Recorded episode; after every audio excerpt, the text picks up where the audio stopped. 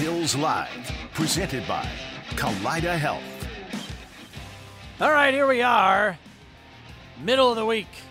Welcome to One Bills Live.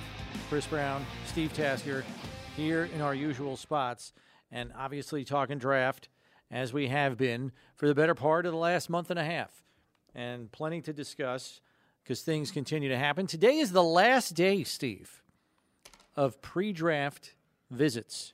This is the deadline. A mere eight days before, before draft night, and ESPN or ESPN, NFL Network's Ian Rapoport is reporting that the Bills are hosting a player. Uh, Today? Yeah, on the last day.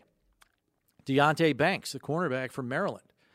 So Deonte Banks. projected to be a late first round pick. So that's pretty interesting. And, you know, we've talked about it a lot already, Steve. What's the likelihood of the Bills staying put, moving up, trading back?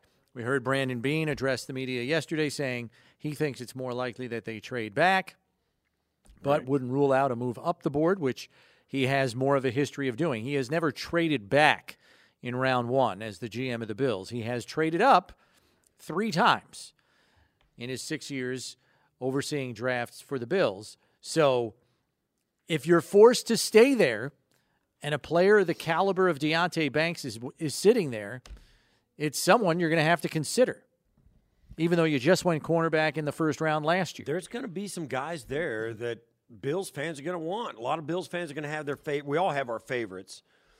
And some of our favorites are going to be available. More than one of our favorites, I would imagine. You and mm-hmm. I talked about it. We have a, a Bills by the Numbers is coming out later today or tomorrow. And we talk about how the draft board falls. It, there's always somebody there that's like, oh, we can get that guy. Let's get him. And then they pick somebody else. Bills, I mean, everybody, every team does that. Every fan base, every club. So that's kind of where we're sitting. And you see these guys come in, it's like, eh, Deonte Banks, all right, I can get behind that. You know, a little bit. He's a good player. You know, any one of these guys we get at 27, there's going to be some pressure to see him quick, like there was last year with Elam, like there has been with with you know other first round picks, Ed. Um, you go down the list. Rousseau. Yeah, well, it's you know you want to see these guys and you want to see them fast, Yeah. and they and they, and there's reason to believe they should be on the field. I will say that just for those that aren't terribly familiar with Deonte Banks, six feet, 197, ran a 4.35 at the combine, 1.45 split, 42 inch vertical, 11 foot four broad jump, all good numbers there. And he has the athleticism and deep speed from what I saw on tape to plaster throughout the route. Um, gets his hands in the passing lanes a lot, had a lot of PBUs. Probably should have more interceptions, but it, more often than not, it's because he- just doesn't get his head around fast enough. That's coachable, as I see it. That's a fixable thing. And really good in run support, which we know Coach McDermott covets in his corners. Run support is a must. And he's got the size to kind of match up with the bigger, taller wideout. So that's why he is widely considered a first round prospect later in the first round, but down in that territory where the Bills figure to be picking, provided they stay where they are, you know, at 27.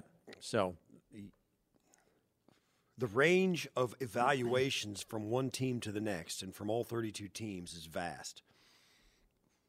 So that's why you get so you know caught by teams like last year and we keep talking about it. Like last year when the Patriots take Cole Strange in the first round and, and he was a, for most teams he was a third round guy. Third. Not like a second, a third. yeah. So, you know, you, you talk about, you know, how these teams evaluate, there's vast differences. So somebody is going to slip down there to the Buffalo Bills at 27 or get close to the 27th pick, like at 24, 25. And Brandon Beane's going to go, oh my gosh, that guy. He, Brandon Beane is going to have one of those guys where he thinks that guy could step on the field right away. Right away. I mean, because that's the only way you jump up, right? Mm-hmm. That guy's gonna. We can get him on the field right away. He can help us, and th- it's a really good team the Bills have. That happens. He's like, I got to go get him, and there are other teams who are like, I'm not going. To, I wouldn't jump. I wouldn't flip flop picks for that guy, right? That's just the way it is, and that's why there's so uncertainty, so much uncertainty. You got guys like Deonte Banks showing up. You got defensive tackles showing up on visits. You got edge rushers showing up on visits out here. Linebackers. You never know. That that's the fun of it. I can't wait for a week from tomorrow night. We had tell them how many tra- how many trades did they have last year? Nine. Nine first round trades. The night of the draft. There were That there were even some leading up to the draft before it even started. Yeah, forget all the forget all the leading up like today now that you know the Dolphins don't have a first round pick. Forget all that stuff. That means once the light comes on and you know Carolina's on the clock, nine trades. I think it's the most compelling live television on on t- there is. Well, it is because it's reality television played out live in real time. Nothing is contrived because you got 32 teams competing to improve themselves. They stage the whole thing and nobody knows what's going to happen. Exactly. And that's why it's as good as it is. So, yeah. I mean, I I think with the wide range, and I try I asked Brandon Beane about this yesterday. I said, look, there is the there is the general perception out there that the range of draft grades on prospects is even more wide ranging than it usually is. There is always going to be a range of grades because one player may fit what a team does better than the other team. And so the team that he fits is going to naturally give him a higher grade than the team that doesn't believe he fits what they do defensively, offensively, schematically, whatever. So that's why there is a range of grades to begin with. But it's the skill sets of the player this year, especially like at the receiver position, Right. where some teams absolutely love what this guy does, and then there's other teams like, oh man, is he going to hold up? Is he durable enough? He's tiny. We You need got- big guys outside. This guy's a slot only. I don't know if I want to put. thing. And so because of that, you can you can view it one of two ways as a GM, in my opinion. That's either an enormous opportunity because there might be somebody you have a solid draft grade on in round one, and there might only be eight other teams that feel similarly. Well, now that's a guy that may fall to you at 27 because there's only 10 teams that like him as much as you do. Right. At the same time, you got to be a little wary because you might feel safe on a guy at 27, and there might be five teams in the top of round two looking to get in front of you because they like him just as much as you do. And now it's just like, oh boy, we're going to get leapfrogged. Now, that, that danger always exists in every draft, but I think it is even more prevalent this year because of the uncertainty as to who's got who graded Right. how high.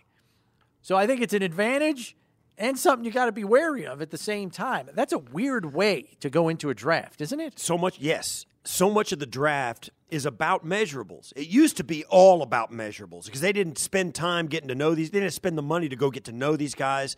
You know, the, as the league has gotten more lucrative, it's gotten more lucrative everywhere. They've spent more money on evaluations where they go in, they bring these guys in, and talk to them. They get them on a whiteboard and say, "What do you think of this? What do you? What's your assignment here? What do you do here?" They they talk to them. It used to be you. It it was like playing cards. You didn't know what that other guy had. You didn't know. Right. You said, "Well, he looks good on tape. Okay, grab him." And then you get in there, and the guy doesn't speak English. you know, I'm I'm exaggerating to make a point, but that's the kind of thing you're looking at now. They crawl inside this guy's high school coach's mind. Well, what kind of player was he? What did he do? What was he like? What was his family like? Talk to his mom, talk to his dad, talk to his little loop coach. All of that stuff comes out. So you get these guys, and now it the measurables are like kicked down a little bit. But there's still this conversation. And I'm a, I'm a guy like that. I was a guy, you know, the, my measurables were limited, right? But here's the thing there's always the conversation of where the limit is. How small or light or tall or thin can a guy be and be effective in the position you want him to play? We're, t- we're talking about running backs today. Deuce Vaughn, Kansas State, productive player, pillar of that team, Kansas State team that went, went to a bowl game, was in the conversation for the whole thing until about halfway through the season. They were doing it. The guy's five five, Yeah. five five, five five. Yeah.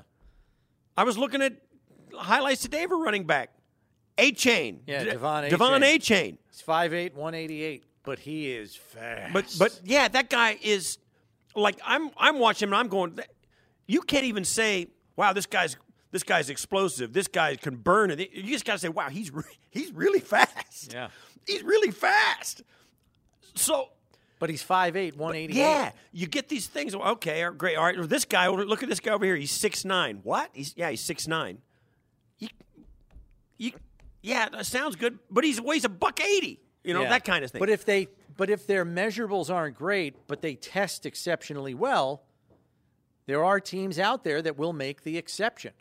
you get a guy five five or five six, five seven, five eight. Remember Robert Newhouse, the old um, Dallas Cowboys fullback.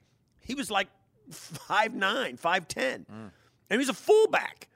But he would fill up a doorway from the doorknob down. You know, he was Fire hydrant. he was packed. Yeah. But that's what you got to look at. And you look at their film and stuff, and then you got to ask yourself, okay, yeah, he can play. He's a great dude, kind of guy you want.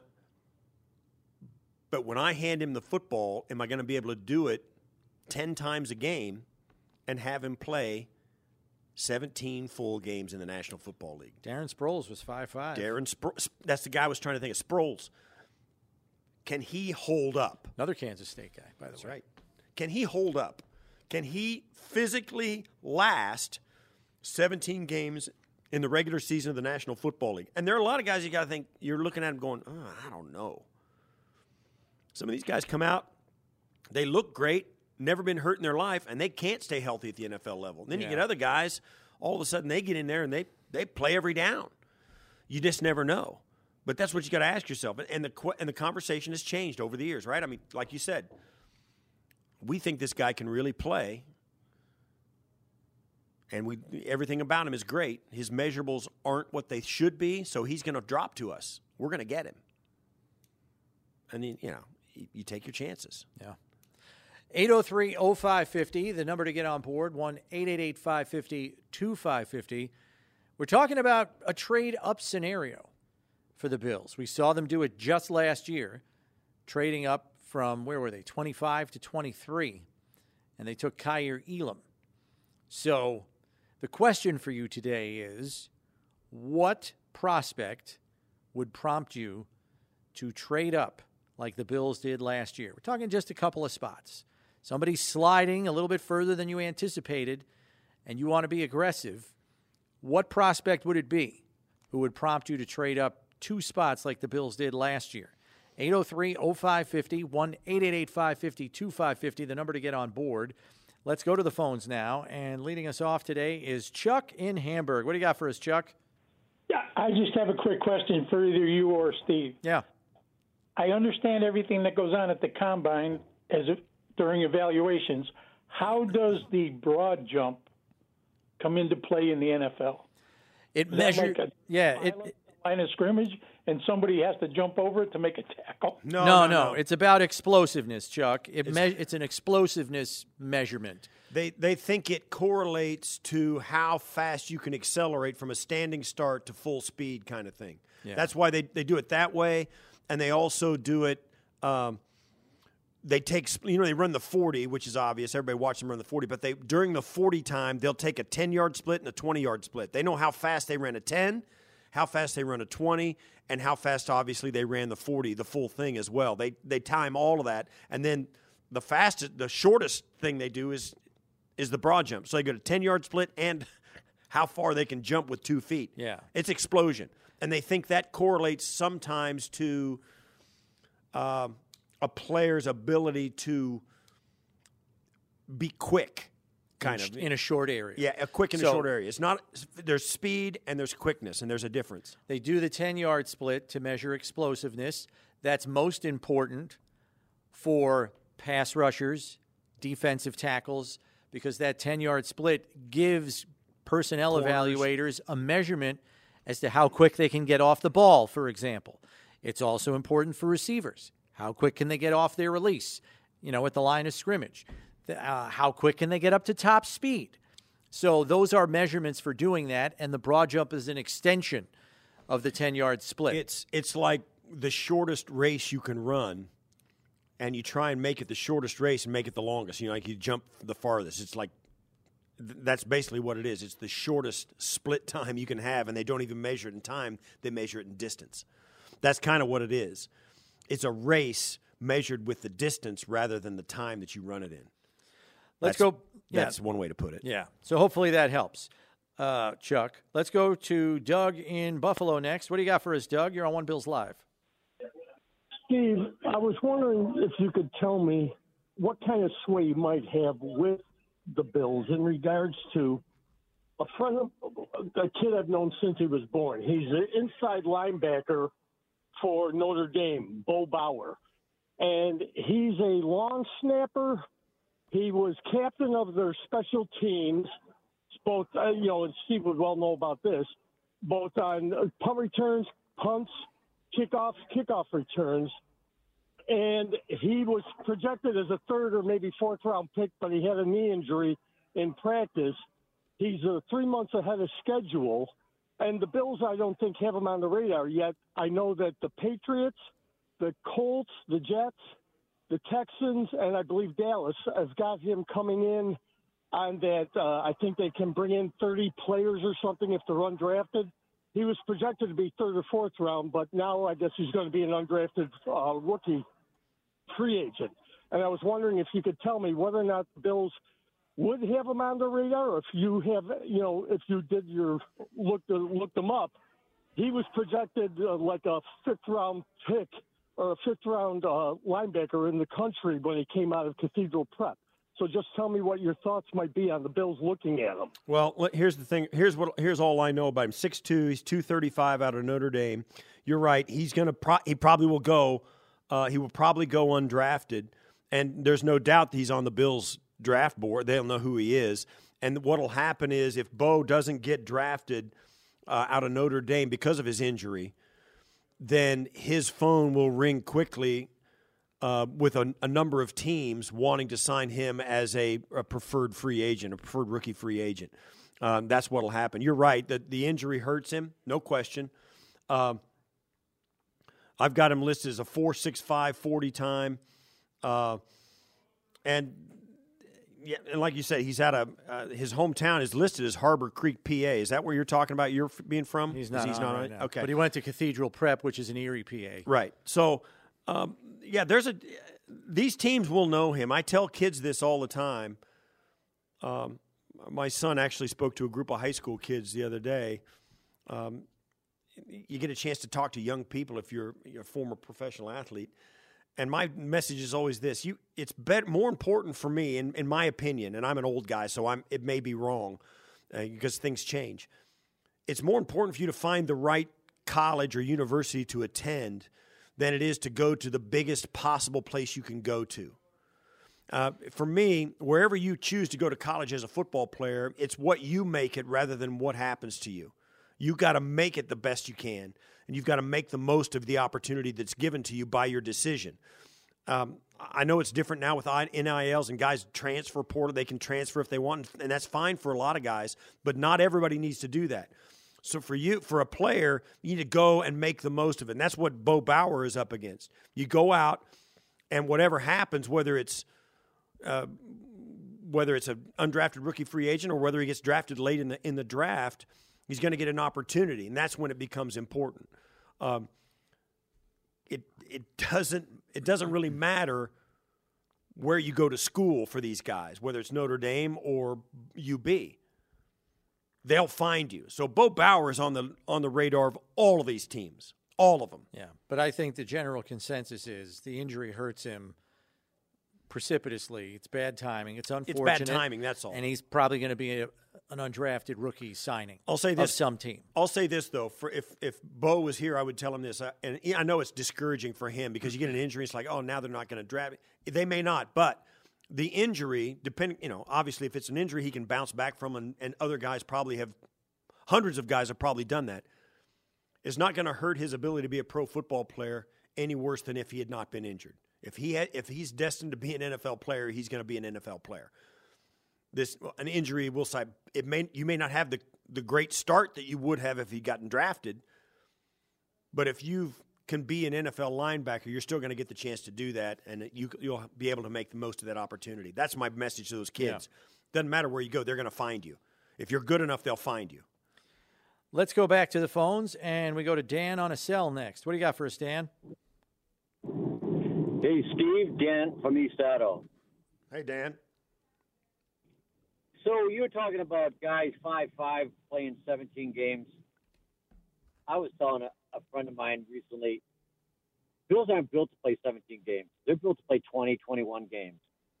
And even five five guys or guys in their 30s have, have, have having a hard time making through that schedule. As you well know, I've done the math. Four Super Bowls, you played the equivalent of almost five seasons because you had 13 home, you know, and away playoff games in four years. So I'll hang up and listen to your comments on a 30 year old making a 20 week season. Yeah, it's hard. You're right. It, it's not getting easier to play, uh, despite what you hear about guy. You know, the game being softer. The game is not softer; it's just safer. There's a difference. Um, these guys are playing at a very high level. They're, the rules are constricting them as to where how badly they can hurt each other, but it's not constricting them as to how hard it is to play and how physical the game is. Um, and it's a real thing. You're right, and you're right. 17 games is the regular season I was talking about. Um, and they're, you know, you go with 17, then 18's the wild card, 19's divisional, 20 is the championship game, and 21 would be the Super Bowl. Um, and then add three preseason games onto that. Uh, most of these guys wouldn't play them, but they still got to be ready and get get ready to play them. Uh, so that's 24 games. And you're right, we did that for four straight years. Plus, we played an extra preseason. and We had five preseason games at one point because we played in an American Bowl Yep. um, twice. So, yeah, there were times when there were like two of the four years of the Super Bowl we played 25 games. Um, so it's it's a long it's a it's a drag. Takes a toll. It's a drag. So I, it is a real thing. Durability is a real concern for a lot of teams, and the smaller and lighter you are, the less your chances of being able to sustain the collisions and the physicality of the game. Um, velocity, the lo- velocity is off the charts because the, all these guys are really, really fast. So if you're a, a guy that's a buck 85 like I was, and you're getting hit by a pretty fast 300 pounder, that's a lot of momentum and a lot of inertia that goes right through you.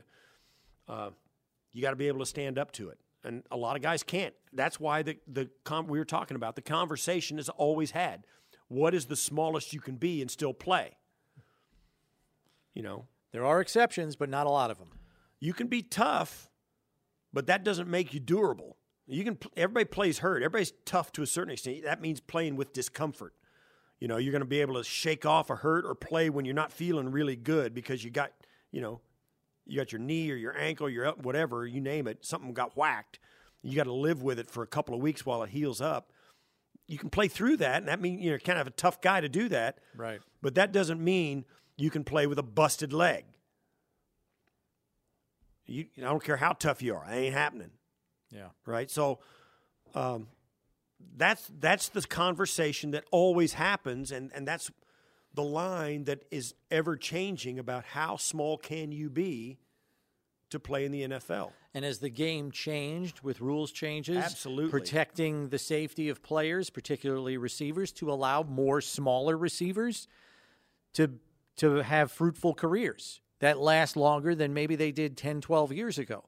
Well, then that widens the range of what an NFL team or a personnel staff is going to evaluate a prospect differently. Well, the rules are different. They can't get tagged across the middle anymore. Can't hit a guy in the head or neck area. You, you know what I mean? Concussions, et cetera, et cetera, et cetera. I mean, it's still a collision sport, but it is a far safer game. So does that open the door for more diminutive receivers in stature to get higher grades in the draft? And here's another thing too: some teams won't do it until they see another team do it. Yeah. All right. Wes Welker came in, had a great career. You know, Don Beebe comes in. Yeah, Hank Bauer back in the '70s. Lou Piccone back in the '80s with the with the Bills. There are guys of of our stature. Wayne Chrebet. Wayne Chrebet. Uh, you know, you can go down the list now of guys that you start seeing it more and more. And you just said Darren Sproles. Yep. Um, you know, I said Robert Newhouse. Guys throughout the, you know, every decade, you'll see guys Yeah. beat those odds and be really productive players, um, and you know, be able to do it. And then other teams will say, "Well, okay, he did it. I, I see it. And that that guy was killing us for about you know his career." Welker's career was cut short by concussions. Chrebet, Chrebet's career was cut short by concussions. Beebe's. So now, right, but now you have a safer game. I think we can all agree on that. better helmets. on the rule The changes. equipments are better. better helmets. And so defenders have had to play differently. They can't play as violently or as aggressively, head and neck area hits, defenseless receivers, and the like. And I would venture to guess that it has changed the way personnel evaluators evaluate receivers. And I think that's why you're a guy like Zay Flowers, who could be a first round pick. Maybe he's not a first round pick 15 years ago. He's a late day two pick. Why? Primarily because of his size. Now, there's always, as we said, there's always going to be exceptions. Marvin Harrison is an example of that. That guy played in a more violent NFL and was still a first round draft choice. But I, I think they they are graded and evaluated differently because the sport is safer. Let's go back to the phones and to Dennis in North Carolina as we are asking you today, what prospect would you trade up a couple of spots to take for the Bills? Dennis in North Carolina is next. What do you got for us, Dennis? Hey, I, I would love to see uh, Buffalo trade up and take Jalin Hyatt. The reason is because a lot of receivers, I think, are on one year contracts, and Jalin Hyatt has really good speed. And it would be really cool if, you know, th- this is not going to happen, but let's say if, uh, draft uh, Jay, Jay, uh, Henry Hooker from Tennessee. I know I know other teams going to get him before Buffalo, of course, but I mean, look how good he done for Tennessee. His the offense he ran, and let Josh groom him, or have an emergency backup. I think that would be really cool. All right, Dennis, not bad. I mean, I, I'm willing to move up for a receiver that I like. My guy isn't Jalin Hyatt, um, and I know we can't really trust the mock drafts, but more often than not, Jalin Hyatt's going toward the end of round one, even early round two. So you may not even have to trade up for that guy, but that's a you know I don't mind that pick. I'd say this though. The, I'm looking at a, a website now. It's got Jalin Hyatt as the number three wide receiver in the entire Yeah, draft. it varies, and and we won't know. And He's and- six foot, yeah, but he's slight. He's 175 pounds. He can fly, limited route tree, so you don't know, you know, how versatile a receiver is he in terms of route running ability. You know, when he's only running corners, posts, and goes, you know, it's kind of hard to ascertain. Hey, can this guy win over the middle? Um, you know, can he double move people? You know, he's usually just getting behind the defense and it bombs away.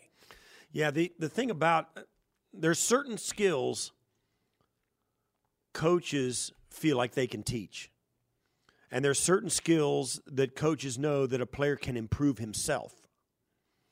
And then there's certain things that, you know, just are what they are. A skill that a player can a, a skill that a coach can teach and a player can really work on is route running a player can learn to run routes. You can do it. It's it's a skill, and it's something that you just practice. You get coaching on. You practice it. You go through the tech. Same thing. Same thing with catching the ball. You go out and you catch the ball. You catch the jugs machine. You do it. You can work on certain skills, and some teams. And I know this is just one more layer to this onion we've been talking about, and how things are different for every team. Some teams have more faith in their ability to make guys better than other teams do, and some teams have more have less faith in their ability to Mm-hmm. do that or don't think about that. If the guy's not going to be good, we're not going to take him, you know. They don't think about the development of a player as much as other teams do. And when you talk to a kid, you get the idea, wow, this kid really wants to be a lot better. He wants to get better. He's going to work at this. Then you get other kids that are like, oh, he is what he he's going to be this guy for his entire career. All of that goes into the onion, and it's one more layer you have to sift through. But they're like route running. Some of these kids will come out and they won't be good route runners, but they'll have everything else. Mm-hmm. I mean, you can even get faster. You know, these guys practice the 40 yard dash, but I don't know that you play faster. All that stuff goes into the mix. What skills can a guy learn and get better at? And what skills are he, is he not going to be able to fix? And that's another layer of this onion. You got like Jalin Hyatt is a great example of that. Can he learn to run routes? I would think yeah, but it's got to be inside of him. He's got to do it. Yeah. We have to take a break here because we're up against the break. Chris in Hamburg will lead us off, so stay where you are, Chris, and others holding at 803 0550. But we do have open lines for you. What prospect would prompt you to trade up two spots like the Bills did last year when they got Kaiir Elam? You let us know at 803 0550, 1 888 550 2550. The numbers to get on board. We're taking your phone calls next year on One Bills Live, presented by Kaleida Health. It's Buffalo Bills Radio.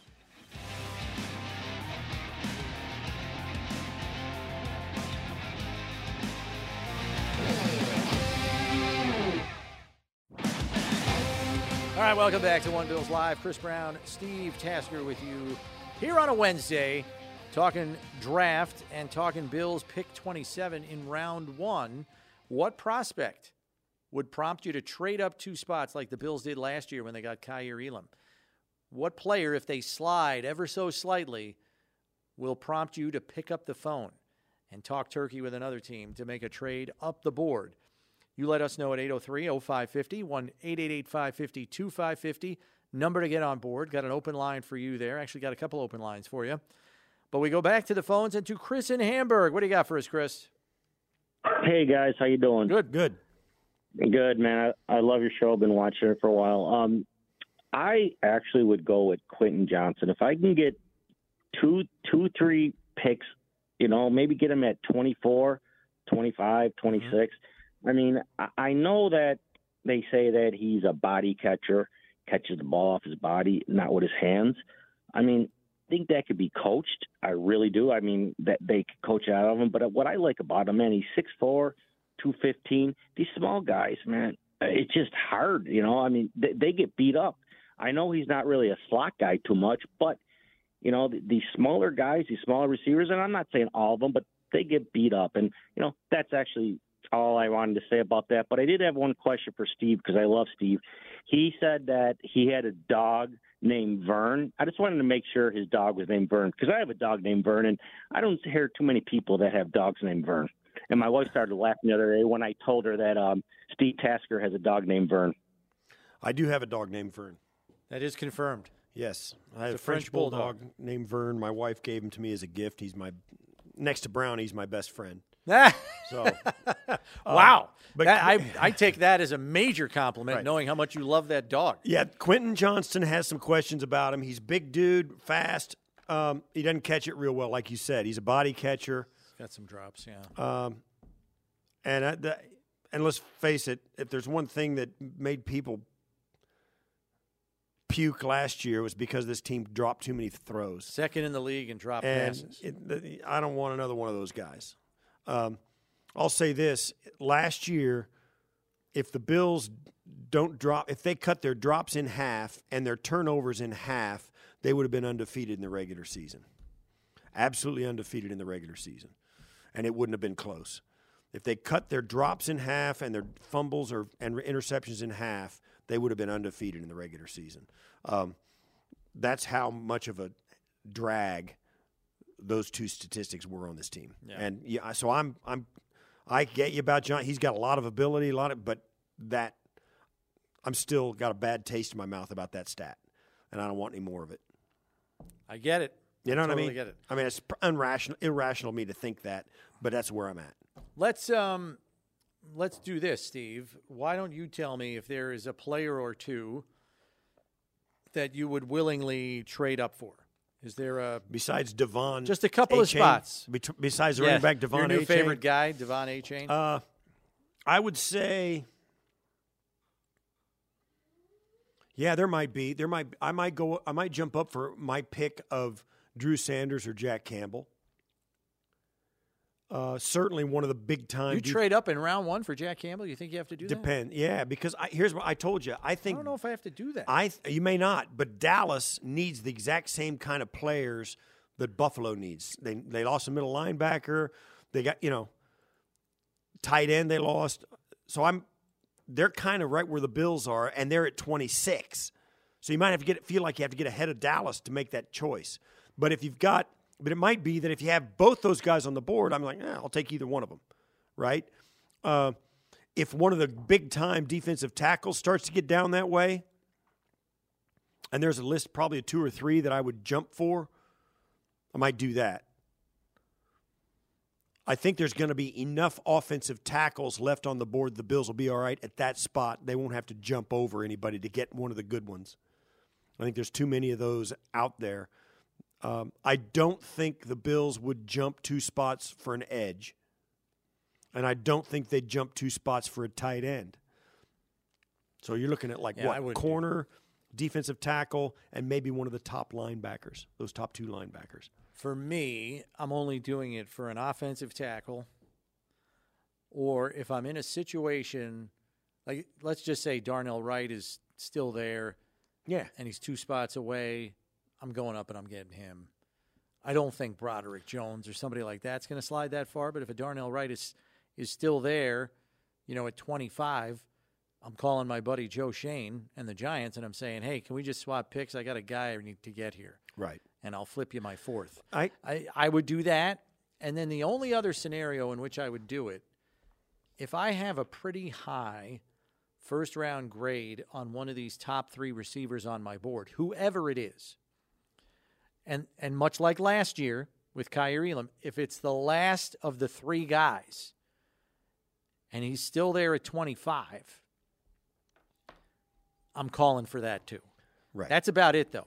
Offensive tackle, receiver, on under those two specific scenarios. One one of the things that scares me about Darnell Washington, the big tight end out of Georgia, he's six six and a half, two sixty. He's like an offensive tackle. He's primarily a blocker at Georgia, but he did show some flashes as a receiving tight end, and he's a big big dude, obviously. He reminds me of a guy like Marcedes Lewis. He's going to be a long-time professional tight end because of his size and never spectacular. Never a difference maker. Hmm. Great Marcedes Lewis is a great guy, great leader, veteran, got a lot of wisdom in the locker room, but he is not a difference maker. He's going to be a pro for you know, Darnell Washington's going to be a pro for 15 years if he wants to be because of his size and his athleticism. But guys like Marcedes Lewis, a big tight end who played for Jacksonville for a long time, now has been with Green Bay for a number of years. They're just a guy. yeah. They they can still play because they've gained so much knowledge, but they will always and forever be considered underachievers because of their physical gifts that are used more for longevity rather than spectacular play. I get that. I do. Um, he is an elite physical trait athlete. Elite physical traits. Yeah, I'm not moving up for a tight end. I'm sorry. Who's the tight end that was just here? We got from Atlanta, uh, no, from uh, Tampa Bay, and was with us in training camp. O.J. Howard. O.J. Howard. There you go. As an O.J. Howard type, uh, O.J. Howard um, continues to get opportunities because of his athletic traits. He has yet to wow anybody. In fact, he couldn't make this team last year. That's right. Landed in Houston. Um, when he came out, O.J. Howard was considered as a high draft pick, considered uh, a steal by the Tampa Bay Bucks, and they got him in, I believe, in the top ten.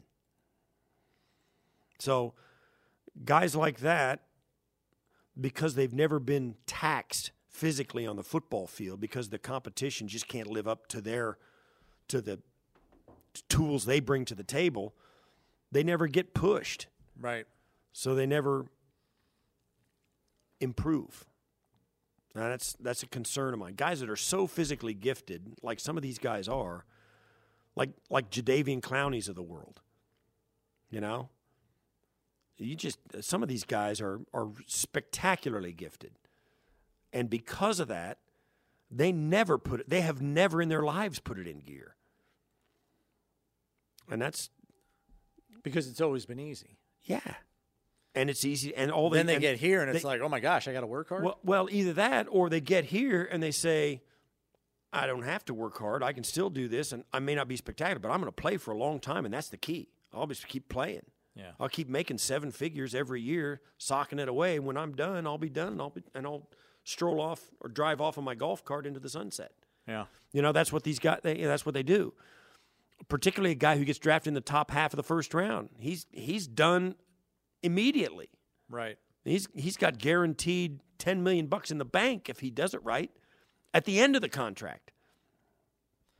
Right. That's why I think I'm only moving up a couple of spots for the quote unquote money premium positions. Yeah. That's quarterback, that's wide receiver, that's offensive tackle, pass rusher, corner, receiver. That's it. I'm not trading up for a tight end. I'm not trading up for a running back. I'm not trading up for a guard or a center. Like, I'm just not. I'll say this: there are certain there are certain guys we have seen, like Quenton Nelson, an offensive guard taken by the Sixth. Colts, sixth overall, a, a rookie All Pro as a guard. Bless his heart. They signed him to an extension as soon as they could, and and he has disappeared. Take it, take it out of gear. He's disappeared. Um, okay, not everybody's going to disappear. Some guys are motivated by contracts like that instead of disengaged. Yeah. You know, it's not a finish line for them. Um, Peyton Manning was that way. He signed a $53 million contract 20 years ago, and everybody's like, they couldn't get it. They, they couldn't, unbelievable. It was unbelievable. And they asked him what he was going to do, and he says, I'm going to earn it. Josh said the same thing a couple of years ago. That's a different guy. Those guys are different. He said, I'm going to earn every. I'm going to make it a bargain. That's what Tom Brady told Rod, Roger Robert Kraft when they drafted him. I'm going to make this the smartest draft pick you've ever made. They're motivated by the opportunity. They're motivated by the big contract. They feel responsible for it. That's a different cat than a guy who says, "I made it." Yeah. That's that is the the holy grail of drafting when you find a guy like that. We have to take a break here. When we come back, more of your thoughts as we crack open the tweet sheet to see what prospect would prompt you to trade up two spots like the Bills did last year when they got Kaiir Elam in round one. Or you can let us know on the phones, 803 0550 1 888 550 2550, the number to get on board as we are talking to you. More of your phone calls next here on One Bills Live, presented by Kaleida Health. It's Buffalo Bills Radio.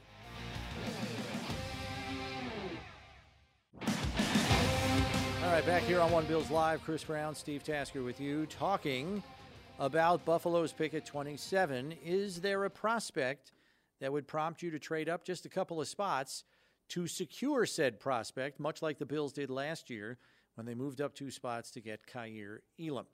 803 0550, the number to get on board, 1 888 550 2550. We're going to go to the tweet sheet, though, see what you have to say there. Tweet sheet brought to you by Corrigan Moving Systems, the official equipment moving company of the Buffalo Bills. And leading us off is the Duke of Blasdell, who says trade picks for more picks. Make sure you have two picks in round two and grab the best wide receiver and linebacker, Jack Campbell. Um, so he's saying forget about trading up, trade back and get some extra draft capital, knowing the Bills only have six picks going into this thing right now. I agree with that. I can love. I, I can get on behind that. The more I like it, the more picks you get, the better. Um, you can. Eh, I don't. Not just as likely, but you're just as likely. I say just as likely. You, you can get starters on the second and third day of the draft. They don't have to be the first day, day one, to be a starter. We've seen it before with this team. Milano's an example, Taron Johnson example, Gabe Davis is an example. You can get really good players, um, and you can get really good players as rookie free agents. I bring it up again. Levi Wallace was a four-year starter for this club, all the way to the AFC Championship game, um, and they tried to replace him all the time and could not get it done. So I would love it if we had. Dane Jackson's a seven. I, I'd take instead of six picks, I'd take twelve picks from the third round on, and like it better. You know what I mean? Um, I just, I just love draft picks. I'm not, I'm not like the L.A. Rams, that's for sure. I think the more draft picks you get, the better you get, not the worse. Yeah. Uh, let's go. Buffalo says I would trade up for Bijan, maybe Jordan Addison. I'm telling you, Bijan's going in the top 15. Mark it down. He's Tell just too good. He's not. He's not going to be anywhere within a sniff of where the Bills are picking. I'll be stunned if he is, because he is a he is a supreme talent, uh, and he is an exception to the running back rule. I think he's gone way before the Bills can even consider him. As we heard Brandon Beane say the other day, when we're about five, six picks away, that's when we really start zeroing in on what our options are and whether we want to stay there and what's happening in front of us may prompt us to move up or down. So I don't think he even gets to that territory. I'm, yeah, I'm. Jordan Addison, I I like. I would I like it. This is just me talking. I like him enough where I would go up a couple of spots. The reason why is all the production and the route running skills are great. I believe, just from what I've heard from people around the Pitt program say, I know he went to USC last year, but I think he's just got that dog mentality. Um, a lot of Pitt we saw do. it. We saw it with the kid that the Steelers took out of Georgia last year, George Pickens. He's out there on the practice field in training camp talking smack to Minkah Fitzpatrick. like there are guys that have that mindset have some stones to in order that. To get it. succeed. And I think Addison has some of that in him. And that's that's not a tell-all quality, but I think if you combine the production with that kind of drive to succeed, like I'm I'm going to be the best and I'm going to tell you I'm the best and I'm going to prove it. Right. Those are the kinds of players I want on a roster. All right. What do you think about the conversation we had during the break? This one of the defensive tackles, Calijah Kancey. Elijah Kancey. It has come about that he has taken zero, count them, zero top 30 visits to any NFL team. Now, can you explain whether or not that was by his choosing or no teams invited him on pre-draft visits? Do you know what I'm saying? He did have he did have some meetings with the Rams and the Saints before Pitt's pro day. And teams can host up to I'm quoting an article, can host up to 30 players for interviews and medical evaluations at their own facilities with the players who live or go to college in the local area, not counting towards those top 30. They often use those those visits, uh, you know, dig a little little deeper. Um, Kancey's 22 years old. He's a two-year starter at Pittsburgh, named to the, th- all, the freshman All-American team in 2020, third team All-American in 21, and an unanimous first-team All-American in 2022, as well as the ACC Defensive Player of the Year. yeah, led his team in sacks and tackles for loss are also. Yes, he. oh, yes, he Does set it- the co- he set the uh, the Combine? combine, record Yeah, he for ran the a four forty six- yard dash Ran a four six seven. at two eighty or something, whatever he is. So he had no top thirty visits after that. Yeah. I'm and I was telling Brownie that to me, somebody's taken Calijah Kancey top ten. I don't know about top 10. Top ten. I think top 20, yes. Top 10. All right, here we go. If he goes from eight to twelve, it's a push. but if he's eight or if he's above eight, Here's what- no, nine to nine to nine to twelve. Here's what hurts Calijah Kancey. Jalen Carter's status sliding a little bit. that helps him. No, I, I think He's it- the re- he's the I guy think- they're going to take instead. No, no. I don't think you do that. I think Carter still goes before him, and I think because of the off the field stuff and some of those things, instead of him going two, he probably goes seven or eight, somewhere in there, and that pushes Kancey down in the 10 to 20 range. No, So I think he goes down there somewhere. I think Kancey. and you can't forget, he's me- six foot one. Let me look. I'm, And he's I'm got telling you right 30 now, inch arms. This kind of thing is exactly what makes a guy like Kancey jump leapfrog a guy who's physically better. like a, I'm not going to say he's going to leapfrog Carter, but yes, Okay. I'm telling you, Calijah we'll. Kancey's going top ten. 10 or above. I, I can't get there. I think he I think he goes somewhere between ten and twenty. Brownie, they to- they're totally ignore. It's like he's the elephant in the room. Maybe. Maybe. They I mean anything's not possible. a single, not a single club brought him in on a top thirty visit. Come on, bro. because they He's all the they already ACC Player of the Year, Defensive Player of the Year. You got a bunch of those in the draft. Conference defensive player of the year. I get it. He's a good player. I I, think, think he's he's- going to have a good career, but man, I don't know. That to me speaks of teams that don't want anybody to know they're interested. I well, fine. He's a first. uh, If he doesn't go in the first round, I'll be shocked. Oh no, he's going in the first round. But Well, he's there you probably somewhere between ten and twenty. Yeah, That's where I think he See, comes if he's going board. somewhere between ten and twenty, there should be ten teams at least having him in on a top thirty visit. well, maybe and they got- nobody did. Maybe they know everything they need to know about him. Dude, I mean, he fully tested at his pro day. you're not taking somebody in the top fifteen unless you know everything you need to know about him, or unless yeah, you believe they're they're Aaron Donald in the making. Then you don't want anybody to know because you want to make sure they're not suspecting that you're going to take him. That's what that's what's happening right. That's what's happening right there. All right, all right. We'll see. We'll see.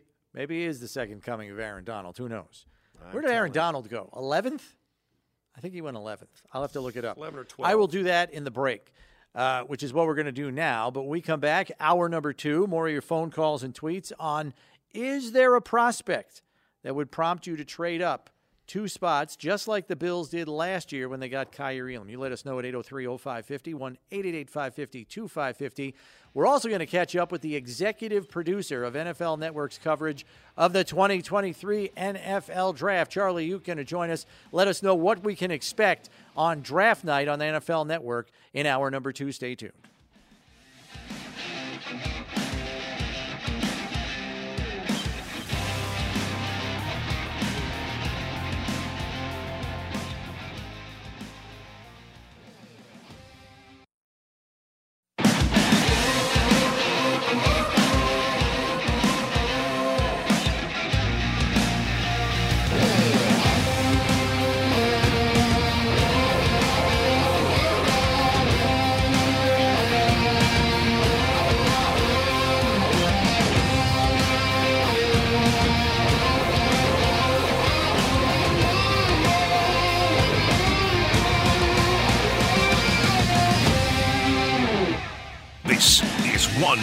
Live, presented by Kaleida Health.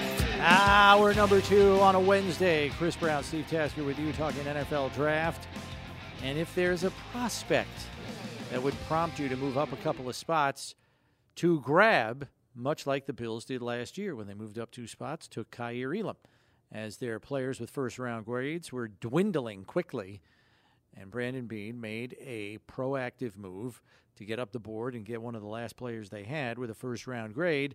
Who might you do that for this year? You can let us know at 803 0550, 1 888 550 2550, the number to get on board. Or you can hit us up on the tweet sheet at One Bills Live, which is where we go back to now, where Jake tells us absolutely none. Will almost always prefer more kicks at the can use both at the same position and have better odds to hit. So there's another guy in favor of trading back, adding draft capital, and then doubling up at whatever position you want to take. Wow. So he would go receiver, receiver, or linebacker, linebacker, or tackle, tackle, or something like that. There's merit to moving back. There is. The analytics tell you that you have a better odds of getting better value for your pick than you would trading up. But if you get a good player, does anybody really care? I don't know if they do. Yeah. I- Yeah. Like I said, if you hit on the pick, nobody cares where you drafted him. You know, Or what you gave up to or get what him. you gave up to get him. If he's the right guy, he's the right guy. Yeah. Does Certainly they'll- anybody care that the Bills traded up to get Dawson Knox in No. the third round? Yeah, No. I- I can't remember what they even traded him for. They traded up from round four to round three, bottom of round three to go get him, and I think they gave up another four to do it. So to get a starter out of it, nobody, you know. Yeah. I mean, I can get it too. You look back. You look back at the Sammy Watkins trade. How's he going to live up to that? yeah, they gave up a one the following year, and they're one that year to get to four. Yeah, that's you just it's hard. Uh, Yeah. It goes back to that thing. How what are the expectations attached to the draft pick? Can the guy live up to them? And are you going to have enough patience if he doesn't get out of the blocks quickly? Yeah. Wandering Jack on the tweet sheet says Jaxon Smith-Njigba or Zay Flowers is who he would trade up for if they're sliding. Bills need speed and more weapons to keep up with KC, Cincy, Miami, and the AFC arms race. Would also consider moving up if a top tier offensive tackle slid, but not Dawand Jones or Darnell Wright. Allen needs protection, and they're massive men, but no need to trade up for those two. So he's looking for top of the like tippy top of the chart for tackles. So I guess he's thinking like Skoronski or Paris Johnson or Broderick Jones, and I don't see any of those guys sliding into the mid twenties. So probably not in the cards. Uh, Big Rick says none in this draft. I'm moving down two spots if I can. So he might slide from 27 to 29. That would require a deal with the New Orleans Saints, who could be interested in moving up a couple of spots to maybe get the fifth quarterback if Hendon Yeah, Hooker's Hendon still Hooker, there. or maybe Will Levis. You know, they're the Vegas, Las Vegas put odds out, Steve, on who's most likely to be the second quarterback off the board. You know, the lowest odds are now Will Levis over over C.J. Stroud to go second. Will Bryce Levis. Young first, and the the lowest odds to be the second quarterback off the board is now Will Levis. Yeah, but they might. Where be, does that They might be from? laying off money, though. You know, they might be t- putting him there so people start betting it, Okay. betting other guys, even out the money. Come on, bro. They don't have any idea what's going to happen. They just want to. They They know something. They're switching those. No, they're switching those guys up so that they can get money bet on some other guys. Yeah, just moving around. Yeah. They J- they're not they're not betting the football end of it. They're betting the betters end of it. All right. They're betting on the betters. Jake C on the tweet sheet says, if Skoronski makes it to 2021, I'd definitely trade up. He's my top O line prospect and can play guard or compete at right tackle. That's a guy that I don't think many people expect getting down there, but hey, stranger things have happened. Uh, Bills News Consolidated says Jaxon Smith-Njigba is a player they would trade up for. Ed Holinsky says he's only trading up for the second coming of Jesus. So that's um, I didn't know he was in the draft pool this year. If he is, I'm I would do that too. I would also. Um, Miracle worker. I mean, how can you argue with that? but uh, yeah, you get the, some people aren't interested. I'm I am interested in more draft picks, and it would take a really really good player for me not to take more draft. If I get two draft picks for any one player, I might do that. You know, Uh, particularly at 27 because Yeah. there's going to be 26 guys off the board. But the top 26 guys in this draft, you give me two draft picks for anybody that's left. I might, I have to, I almost have to take it. Especially if you're not moving back very far. Even 10, Like- what maximum? What 10 picks? So you go from 27 to 37. So you're still picking in the top six in round two. I'd take it. It'll come up on you fast once you start day two, so it won't feel like a long wait. Right, but still, that's two two extra picks. Well, so right. if you get that one and what am I saying? That one and two others, or that one and one other, I'd say, depending on when it is, if it's that one and a and a top hundred pick, yeah, I'd take it. Or that one Right. and a and a top hundred and a top hundred and fifty one, I'd take it for sure. All right, so let me let me go through your scenario here quickly. Um, if you All right, we got now. We got to go to the value. you want to go Ugh. from 27 to 37, 37 is 530, so they got to come up with 150 extra. So they would be giving you like pick 83 in round three, along with pick 37. So you would have two twos and two threes making that move. Like that's what you would end up with at the Yeah, end of two the day. twos and two Because you're adding a two and you're adding a three. That's pretty good. And you wouldn't have a one though. So you'd have four picks in the top 91. That I might make Yeah. for sure. I could be talked into that. Uh, that's where the you know you get a lot of good, Seattle has pick really 37, good, by the way. really good value in Yeah. the draft right there in, in every draft. We have to turn now to NFL Network executive producer Charlie Yook, who is going to be putting together once again the 2023 NFL Draft telecast, the three day marathon that is the NFL Draft on NFL Network. He uh, kind of shed some light on what's in store for this week's telecast live from Kansas City next week. Here is Charlie. All right, Charlie. So let's begin here. When the heck do you have to get out to KC? How soon does that happen? Now that we're just about a week out. Yeah, we've got people traveling later this week to set up the infrastructure. A lot of the folks from the league have been there for weeks already. I get out there, and our production team gets out there Sunday and Monday. So next week, the tw- around the twenty fourth. At this current moment, what's the cast? I mean, how many bits of talent do you have? And and obviously you got 32 locations you got to hook up. Yeah, so um, you know, for the first time in a while, we have a consistent cast on our TV set. So night one, and night two, we're looking at Rich Eisen, Daniel Jeremiah, Charles Davis, and Joel Klatt. So we feel like we've got every base covered there. Uh, Kurt Warner will join us on Thursday night, obviously with a huge quarterback lean and him being a Hall of Famer. Ian Rapoport will be our insider, and Melissa Stark will be conducting the onstage interviews. Night two stays the same for us. Uh, the only difference is we swap out Kurt with uh, Good Morning Football's Peter Schrager. Right. Uh, day three, we'll have a, you know, we'll we'll go back and forth between LA and Kansas City, but the first two nights, uh, pretty consistent, pretty rock solid. And what kind of prep has to go into now that this thing is, you know, moving from city to city, year to year? I, I got to imagine there's going back to square one to some degree in terms of setup and planning. And you know, you've got an iconic backdrop there at Union Station in KC, but and as great as that is, you do have to kind of start over again, right? How long a process does that take? Yeah, this has become now. It's a great question. It's it's very similar to Super Bowl planning. So the draft is like our off-season Super Bowl. We were starting to go out there. Um, you know, our partners, ABC, ESPN, the league, NFL Media Group. We we went out in the summer. Uh, my trip there also. You know, we took a trip out in December and January. So the plans have been in, in place now for months. Um, the building's already begun.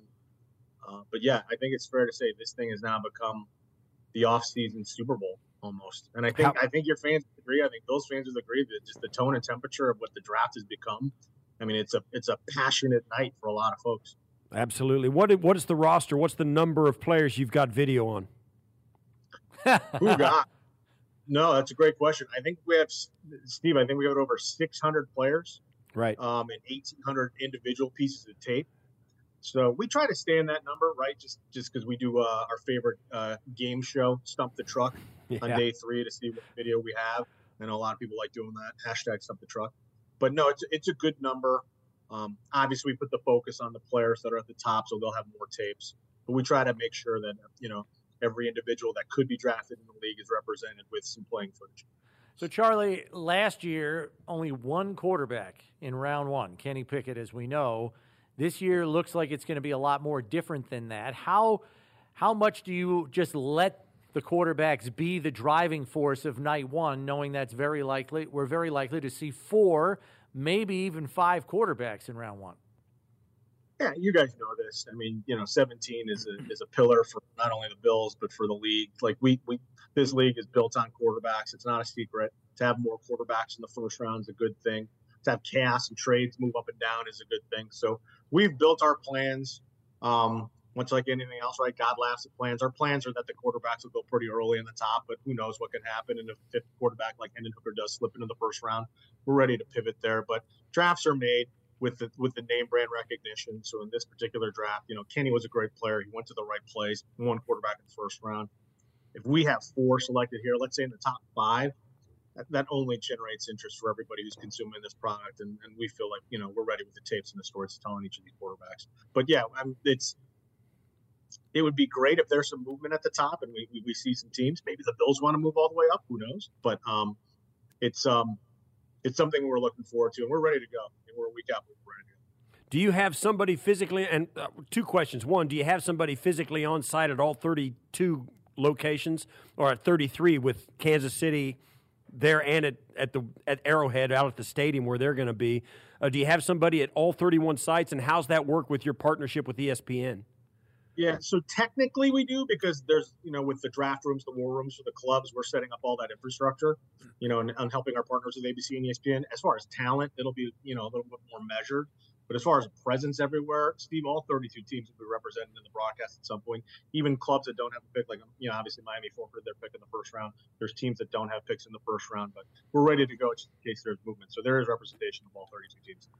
Talking with NFL Network executive producer Charlie Yook, who is running the show of the uh, 2023 NFL Draft from Kansas City, April 27th to 29th.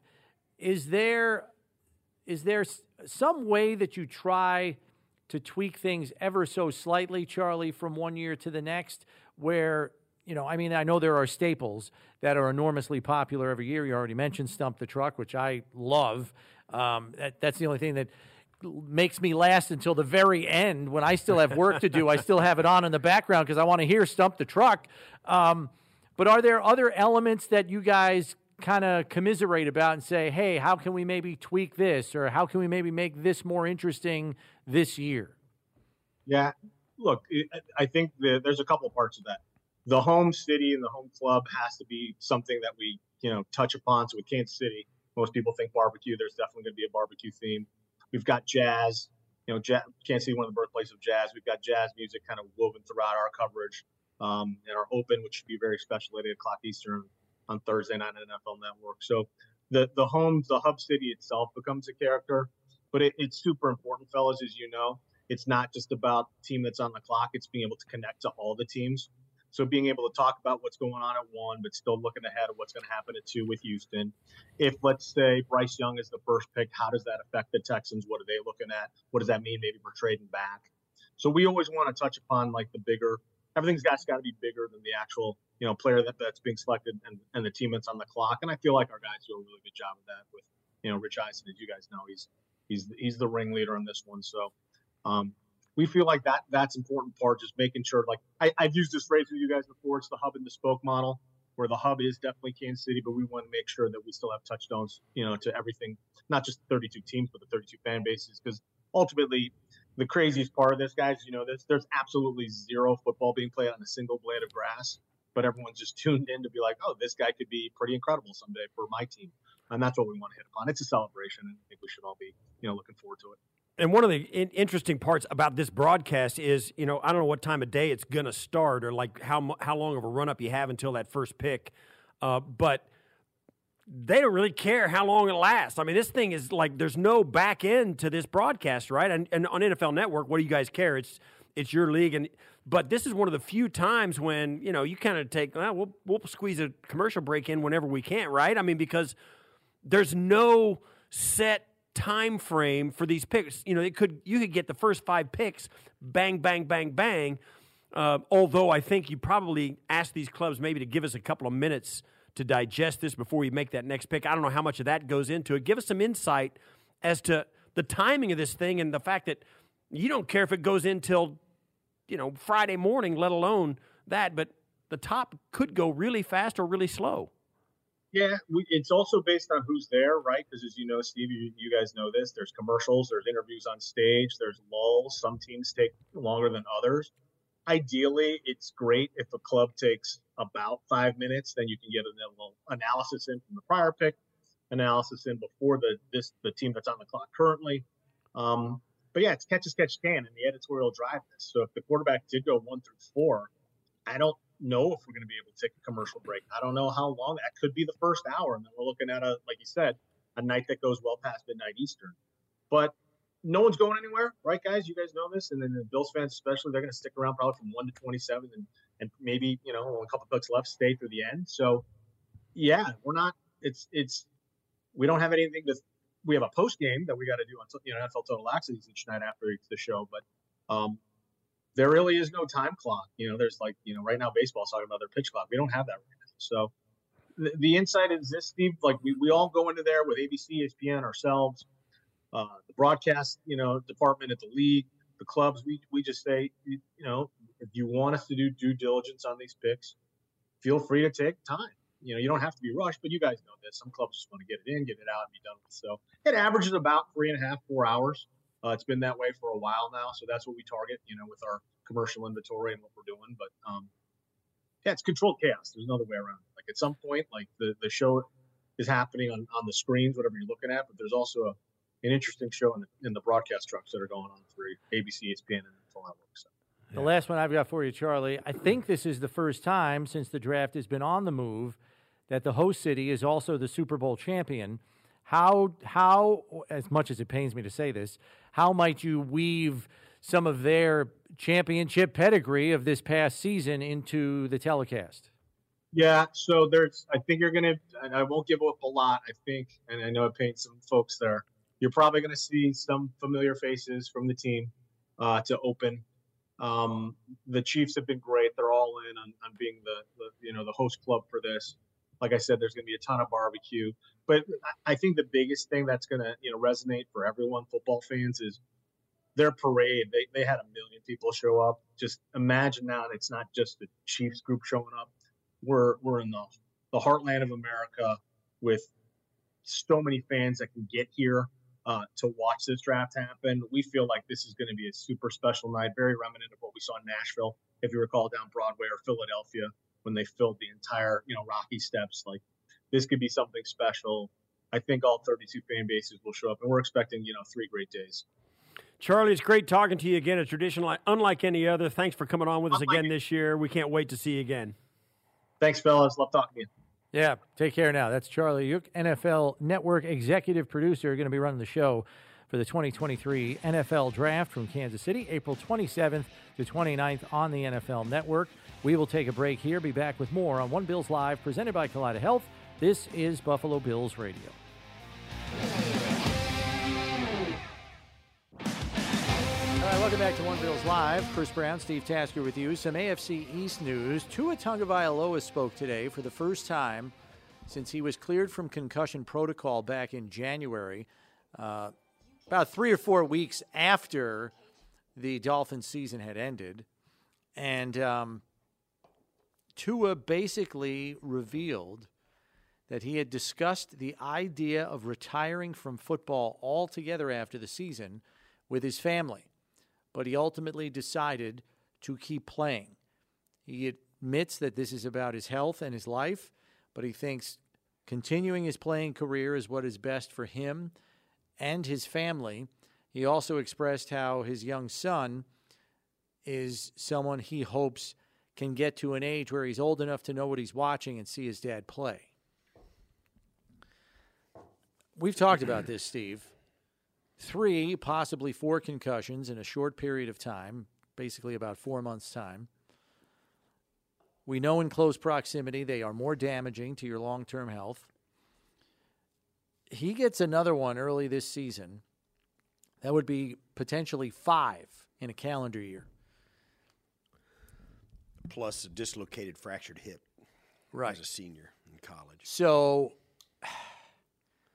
is playing long enough so your son's old enough to know that he's watching his dad play worth your long term health? I don't know. I don't know if that's a good enough reason. I'm sure there are others. Yeah, I'm sure. I don't know that that's a sure good that's not the only reason. I don't think that's a good. Not for long term health. No. I, I, I mean, um, Your son can watch videotape I'll of you playing. yeah. Isn't it more important to have a life with your son, like for the next 50 years of his life? Yeah, I'll say this though, and I don't want to. I don't want to belittle or or understate, you know, the consideration Tua might have given retirement, but I think almost every player does that every season, even Josh. This is a little different, though, isn't it? In our perception, it is, but uh, the the consideration is still there for everybody. Okay. because I, you have to because it's a you got to collect yourself after the season, man. You're you're beat up and you're mentally worn down. So every guy thinks like, okay, where do I stand now? Am I going to go on? Am I are they going to have me back? Am I going to be able to be back? if I quit, what happens? If it, if you know, if you call that considering retirement, every single player in the league does it, and I think they all do. This seems to me, obviously, like what you're talking about, a little bit more than that for Tua, and I'm sure his family chimed in on this. He's got a big, strong family. Uh, his parents, siblings, his obviously his family, his you know with his son. Um, yeah, I think this probably was a little bit more than just thinking what life would be like if he didn't play. I think he's thinking, all right, should I play? That's a difference. And you know, I don't. Yeah, that it, it's a real thing. It's a brain injury. Yeah. He had three documented concussions. I think we would all think that he had four based on what we saw in week three. And he knows the truth of it, right? I mean, he he lied about Whether the a doctor injury. diagnosed it or not. Right. He he lied about it to the doctor so he could get back on the field. All right, we all so- saw him stagger. So there's four right there. Um, You get a fifth in a calendar year. I mean, that's Kevin Kolb territory. Kevin Kolb Yeah. got three concussions with the Arizona Cardinals in very short proximity from one another. And I watched him get one of those concussions against the Bills in 2012. Bills out in Arizona. That was the game they won in overtime on a field goal. Alex Carrington blocked a field goal. Jairus Byrd had a couple of interceptions. They win the game 19 16. Kevin Kolb left that game early with a concussion. I got down to the locker room early before the game had been forced into overtime. I watched Kevin Kolb getting wheeled out on a stretcher to an ambulance to go to the hospital in the bowels of that stadium. And I'm telling you, remember when we saw Luke Kuechly crying after a concussion, like uncontrollably sobbing as he was coming off the field? And I, I don't know about you, but I had never seen a reaction like that. But that was like his fifth or sixth concussion of his career. It just triggered a response in his brain where he was just uncontrollably weeping on the field. It was really disturbing. Dis- yeah. yeah. it was disturbing. Kevin Kolb was doing that on the stretcher on the way to the ambulance. Then he signed with the Bills because he was supposed to start the next year, and they were going to let EJ learn on the job after being a first round pick. Kevin Kolb gets a concussion in the third preseason game here, gets a kick to the back of the head when he slides. He never played football again. Yeah. That was his It's- fifth concussion in a calendar year. And I know every case is different, Steve, but Yeah, close severity- proximity is no joke. Do with it as well, but yeah, the So- closer they are together, So let me flip this around for you and ask you this. The Dolphins know what's up. Okay? Their backup quarterback is Mike White, formerly of the Jets. Their third string quarterback is Skylar Thompson, their seventh round pick last year. If you're the Miami Dolphins, you don't have a first round pick this year. Are you drafting another quarterback or th- trying to trade for one that upgrades your room, or do you just wait until next year and see if Tua gets hurt? knowing what, where I'm at with the Dolphins right now, if I'm them, I'm taking it out of gear, and I'm saying we're going to live and die with Tua. And if he goes down in week two, we can al- we can always just say, hey, it wasn't our fault. It, it was Tua's fault. We're just gonna we get a then we get a high draft pick next year, and we take you know A quarterback. take the guy, whoever it is, Okay. or trade for one. So all the eggs are in the Tua basket this I year. think they have to be. Yeah, okay. I think they have to be. I mean, And you don't have a one this year. That makes it even harder. And I th- right, exactly. And I think because of that, they can say, "Oh, we got stabbed in the back by an injury. It's not our fault," kind of thing. And I think I would do that and put myself right back in the thing where I'm paying my head coach to lose games for me and go back to the draft that way.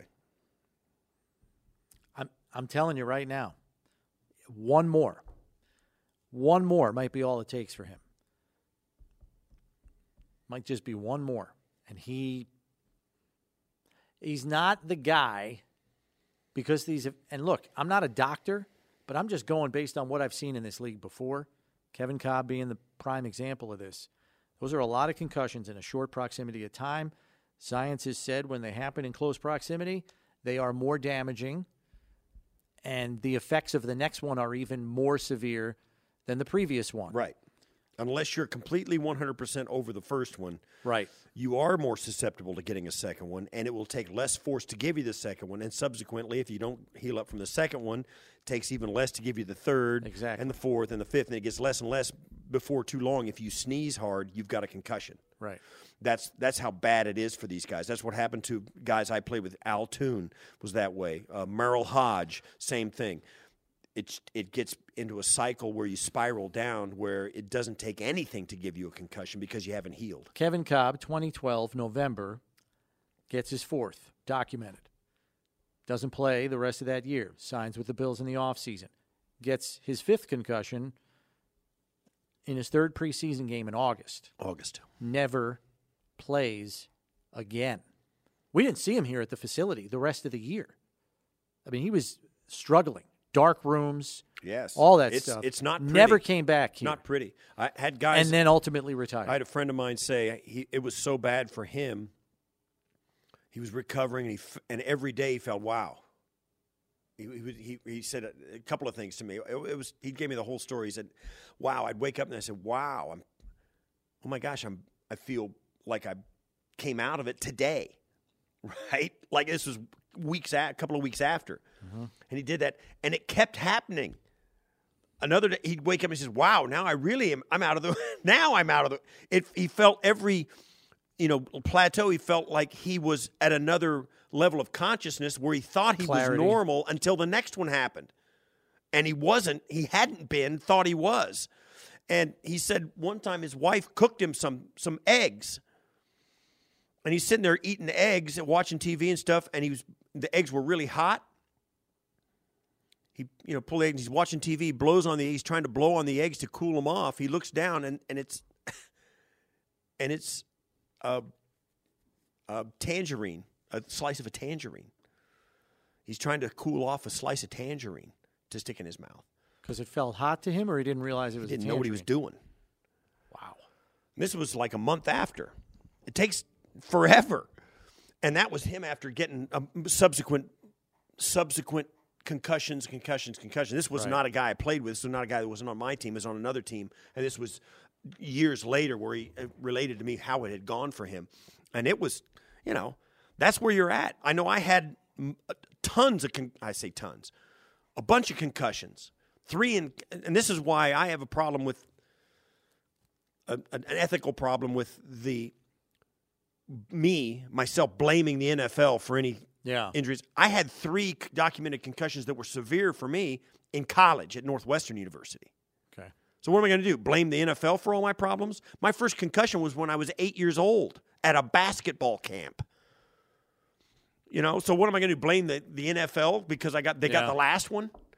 You know, I that's and that's the NFL. I had heard if they were going to come to it, they were going to do that for all the players. Well, you, you had concussions at Mississippi State. You had concussions at USC. What are you blaming us for? You know that kind of thing. Every kid who comes through the pi- pipeline who's done any kind like soccer players, you know, soccer Yep. is a big one Yep. because of the you know you get a young kid does a header off a hard kick. Or two people clunk Or two people clunk. going up for a header. it's it's constant. It's a real issue, and that's that's the issue for sports because concussions are scary. They're not. They're you know knee injury serious, concussion scary. Because it's a brain injury. Exactly. You, you, there's a there's always that that thought of all of us lay people that you could be somebody you could become somebody else or not remember your friends. You you would you wouldn't be Brownie anymore. You'd be somebody else because of a brain con- injury, yeah, right? yeah. And that's that's the scary part about it. And that's why this guy thing with Tua, think considering about c- retirement, it's real. Well, yeah, and that's why I'm. Look, I mean, put the rivalry and all that other stuff aside. I'm just, I just don't want to see something happen to him where we were like, oh man, like this is not good. You know what I mean? Like you don't want to see Even that Bills fans. happen to anybody. Even Bills fans don't want to go down and watch a Bills Miami game in ten years and have Tua have to show up in a wheelchair, right? I just You don't want that for the guy. My concern is he's out of mulligans. Like, do you know what I mean? Oh, I'm- yeah. I'm just worried the next one's going to be the last one, and he's going to be out of the I- league. I- yeah. Like done. Well, same thing we think about with Mitch Morse. He's been through this, and he seems to have a handle on it, you know. But he's you know, in the same kind of he's down that path a little further probably. Although he has had, you know, he's spread his out. Right. Seems like, except for the the one year he spent in Kansas City. But you get these guys nowadays too.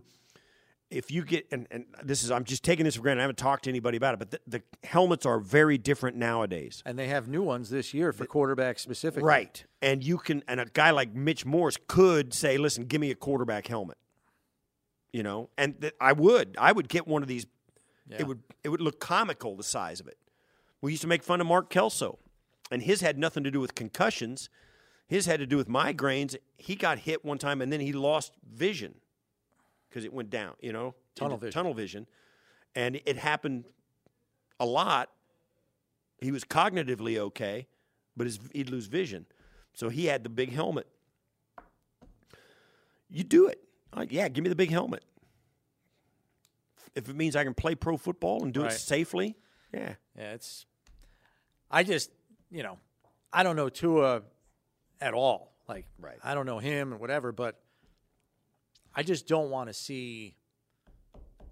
And look, I get it. He's a competitive person. He wants to keep playing. He's very young in his career. I mean, the guy was in the 2020 draft for goodness sakes. He's played three years. I just, I just hope he's making the right call here because anything can happen on a field on any given Sunday, as we know and as we've seen. And I just think he's at a he's out of mulligans with the amount of concussions he's had in the last six months.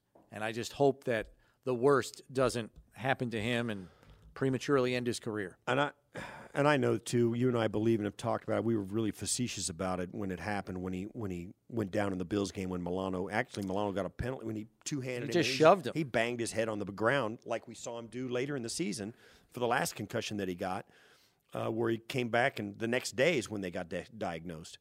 Um, we've been facetious about it, but that's well, it was true. more about the handling of it than him suffering one. The problem has always the been- handling of it was comical. Well, here's the problem. The, the, the problem is this you're asking every doctor will tell you, and, and it's, it's common. We all know it.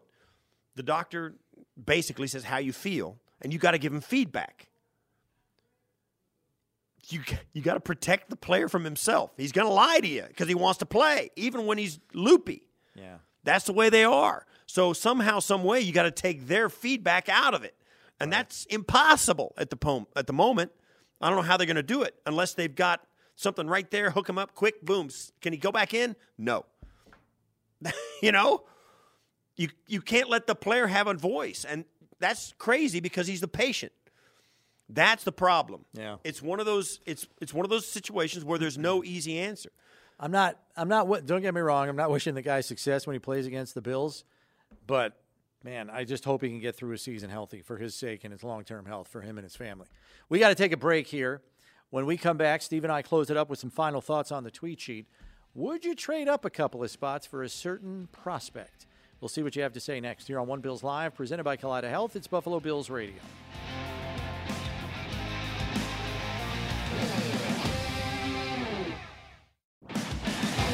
Right, back on One Bills Live, some final thoughts on the tweet sheet in terms of who you might trade up just a couple of spots for, like the Bills last year did to get Kaiir Elam. Dr. M on the tweet sheet says Darnell Wright. Pulsar 22 says Bijan Robinson. Tim says Njigba. Buffalo fan says none. And then Go Go Bill says position wise it should only be for a quarterback. Well, we ain't taking a quarterback, Right. So there, yeah. The Bills did that in 2018 uh, when they traded up for Josh. That same year, they also traded up for a middle linebacker in Tremaine Edmunds. And last year, as we know, they traded up for a corner, Kaiir Elam. Those are their Um, three trades up in round one since Brandon Beane has overseen the draft for the Bills. Yeah. So eh, he said it's just as likely to trade out as a trade up or trade back as a trade up. Maybe. Um, still, it's going to be riveting TV, and we're tomorrow. We'll be a week away. Ooh. Dun, dun, dun, dun, dun, dun. Just think about it. That's it uh, for us today. We remind you to join us tomorrow at 1. We'll have ESPN's Matt Bowen on with us to s- discuss some of these NFL prospects. We'll see you at 1.